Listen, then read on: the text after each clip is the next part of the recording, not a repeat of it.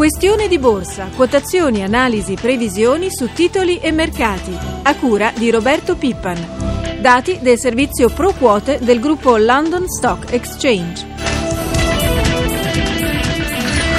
Giovedì 1 novembre, buongiorno da Marco Sabene, benvenuti a Questione di Borsa. Partenza poco mossa per tutti i listini europei in questi minuti, anche qualche guadagno però.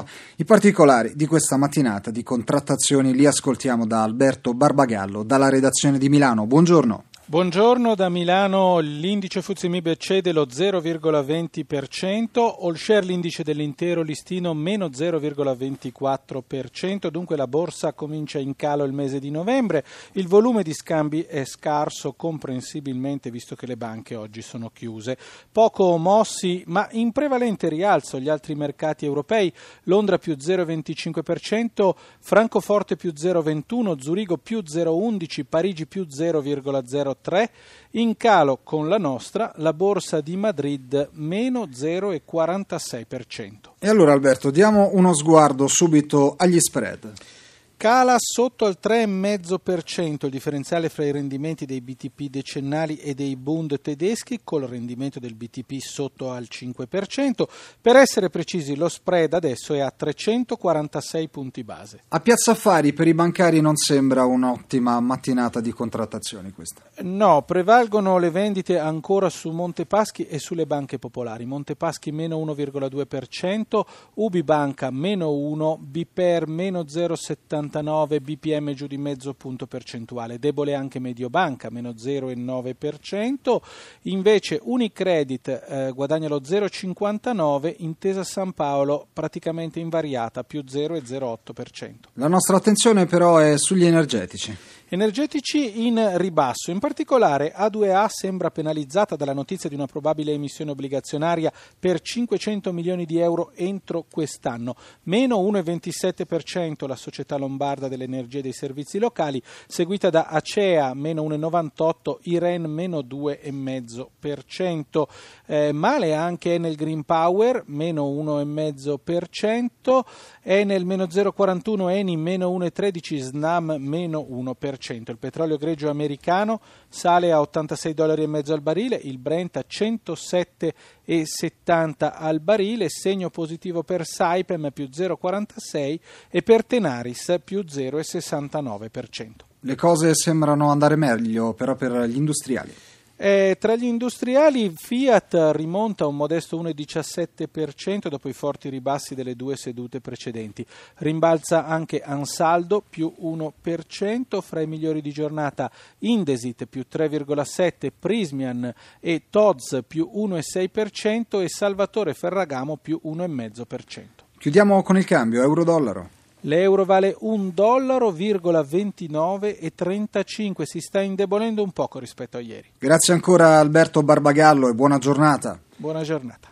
Ieri c'è stato l'Eurogruppo, nulla è stato deciso, tutto è stato rinviato al prossimo appuntamento, il 12 di questo mese. Per la Grecia però la seconda tranche di aiuti sarebbe pronta per i circa 30 miliardi di euro. I sacrifici richiesti sono molti per il popolo ellenico. Ne parliamo con Massimo Intropito, responsabile ricerca e finanza. Buongiorno. Buongiorno a tutti, ben ritrovati. Che situazione è? Siamo, voglio dire, magari eh, non verranno rispettate, non si arriverà all'ultimo giorno che è il 16 novembre, quello almeno prospettato dal primo ministro ellenico Samaras, per cui la Grecia dovrebbe finire i soldi in portafoglio, se vogliamo così dire, però i tempi stringono, l'Eurogruppo deve decidere immediatamente sugli aiuti alla Grecia. E ancora una volta si troverà un compromesso brutto, cioè un compromesso frutto della, della mancanza di tempo e del non aver inquadrato la gravità del problema fin dall'inizio.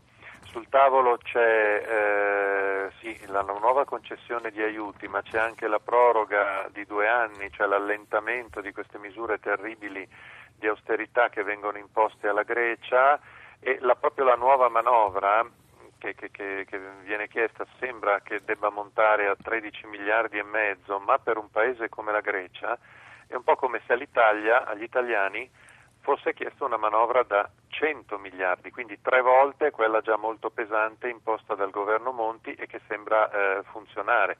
Quindi, è molto interessante questo parallelismo che lei fa per capire anche meglio qual è la situazione, anche perché il mondo politico greco eh, non accetta assolutamente queste condizioni che fino a prova contraria per ora sono state stabilite solo tra il primo ministro Samaras e la Troica.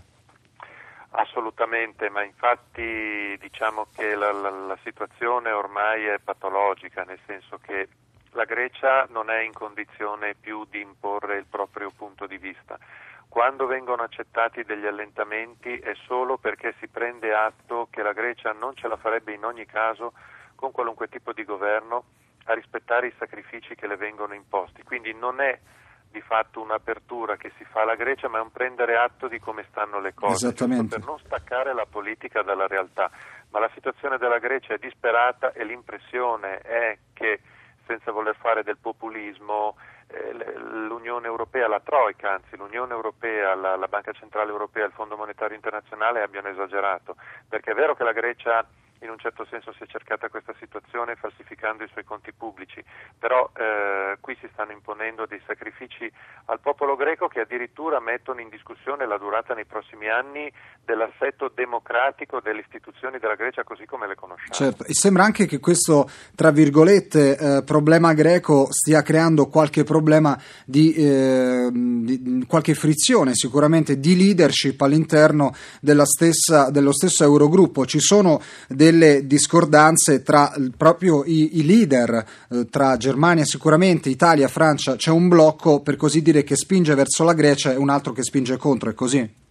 Assolutamente, il gruppo diciamo così, dei falchi, come si dice in questi casi, è guidato sicuramente dal ministro delle finanze eh, tedesco Schäuble, il quale però non è da solo in questa, in questa sua mh, diciamo, politica molto restrittiva, ma è eh, diciamo, certo. fortemente cappeggiato da Olanda e Finlandia, che sono i due paesi diciamo così, nordici. Mh, usiamo il tra virgolette per l'Olanda, la Finlandia lo è certamente un paese nordico, che sono per il rigore più assoluto. Però questi sono punti di vista, eh, come dire, no, non molto europeisti. No. Alla Grecia è già stato chiesto tanto e soprattutto se noi guardassimo in casa di questi paesi che, che, che sono così ri, rigorosi o rigoristi, se, se, se vogliamo dire, scopriremmo che per esempio la Germania ha il sistema di banche locali, quindi di piccole banche locali, più traballante d'Europa ed è per questo che si oppone al fatto che il controllo bancario unico da parte della Banca Centrale Europea, che, che i francesi vorrebbero partisse nel 2013, rischia di slittare al 2014, cioè dopo le elezioni politiche tedesche, proprio per non far sì che il controllo di tutte queste banche, sono diverse migliaia, queste certo. piccole banche tedesche, possa passare sotto la Banca Centrale Europea, la quale potrebbe chiuderne molte di loro. Si, si parla di, di 6.000 uh, istituti bancari in tutta Europa, in Di cui circa la metà in Germania. Sì, Assolutamente. Non è che tutte verrebbero certo. chiuse, però se ne fosse chiuso qualche centinaia per la Germania sarebbe una gran parte, una gran parte una gran parte e i timori rimangono. Sentiamo i nostri ascoltatori, il signor Raffaele da Padova, buongiorno. Sì, buongiorno, innanzitutto ringrazio eh, il dottor Intropido per la sua personalità e la sua chiarezza nel dare le risposte. Eh, la mia domanda era su due obbligazioni della Dexia, una obbligazione Dexia scadenza dicembre 2013, l'altra obbligazione Dexia Opere scadenza sì. ottobre 2018.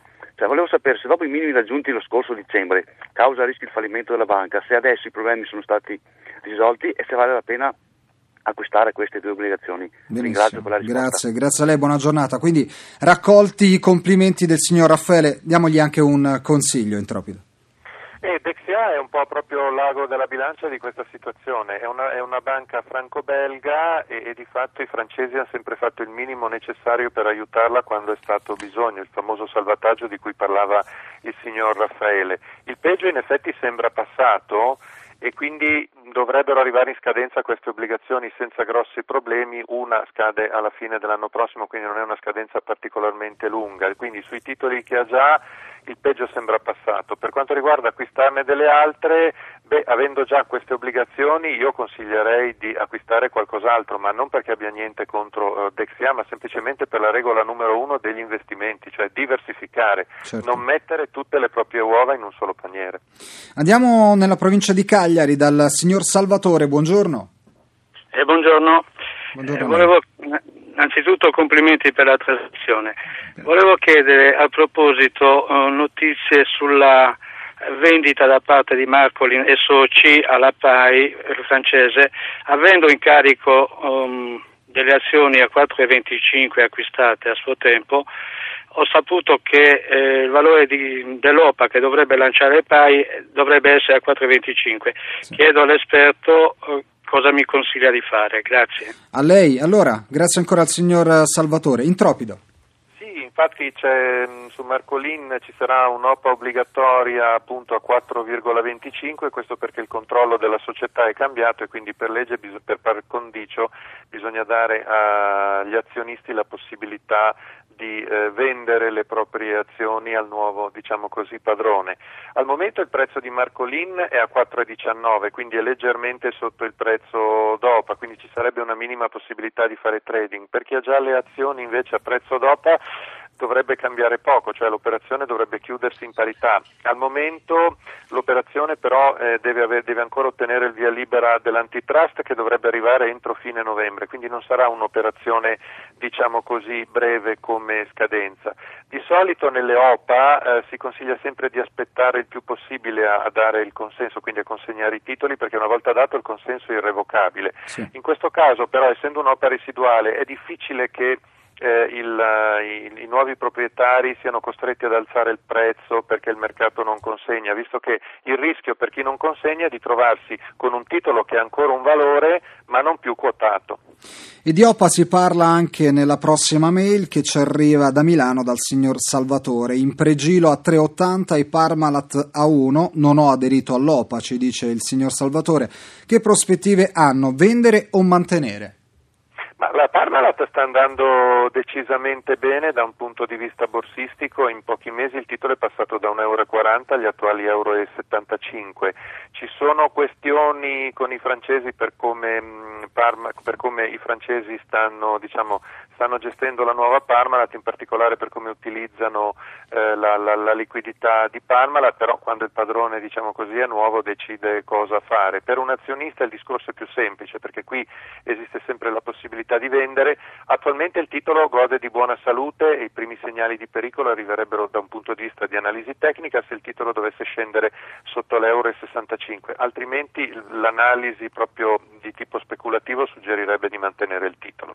Buongiorno alla signora Marina dalla provincia di Milano. Eh, buongiorno. Prego. Dunque, la mia domanda è questa. Io ho investito in un prodotto assicurativo che praticamente dopo 15 anni di cui ho versato annualmente una quota potrei riscattare il capitale.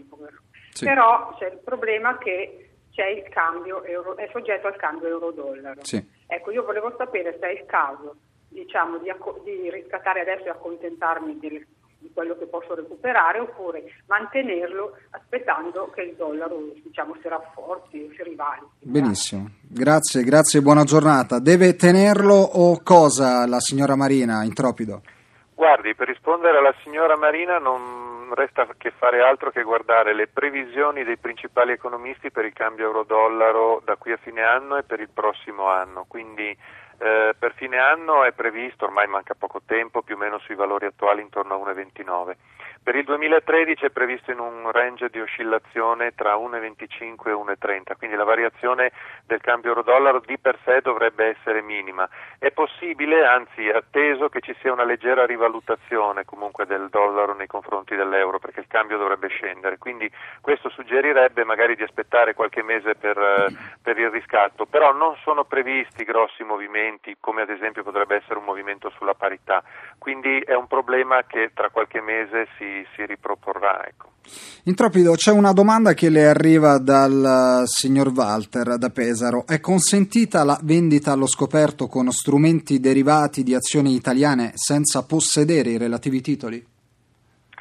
Dunque, eh, sono stati presi eh, diversi provvedimenti sui titoli finanziari negli ultimi anni da parte della Consob, ciascuno di essi con modalità diversi ma sostanzialmente con lo stesso filo conduttore. Non sono consentite operazioni allo scoperto nette, cioè non sono consentite delle operazioni che eh, replichino la vendita di un titolo senza avere il titolo, ma nulla vieta di poter assumere delle posizioni ribassiste eh, come ad esempio l'acquisto di un'opzione put, cioè l'acquisto di un contratto che dà il diritto di vendere il titolo ad un, ad un, prezzo fisso entro una certa scadenza, certo. perché questo tipo di operazione è comunque garantita, diciamo così, uso un termine un po' improprio, ma per essere semplice, è garantita dai titoli eh, di un altro soggetto, quindi di per sé non è un'operazione ribassista. Per quanto riguarda mm. invece le operazioni ribassiste sui future sugli indici, sì, sono sempre state possibili. Benissimo, io la ringrazio, Massimo Intropido, responsabile di ricerca e finanza, buona giornata. Altrettanto a tutti voi. L'appuntamento con Questione di Borsa finisce qui, vi ricordo il numero verde che è 800 555 941 da chiamare dalle 8.30 alle 9 del mattino dal lunedì al venerdì. Un grazie va a Francesca Librandi per la collaborazione al programma e ringrazio la parte tecnica Gabriele Cagliazzo. La linea ora passa a onda verde, poi a start. Rai Radio 1 da Marco Sabene. Una buona giornata a tutti.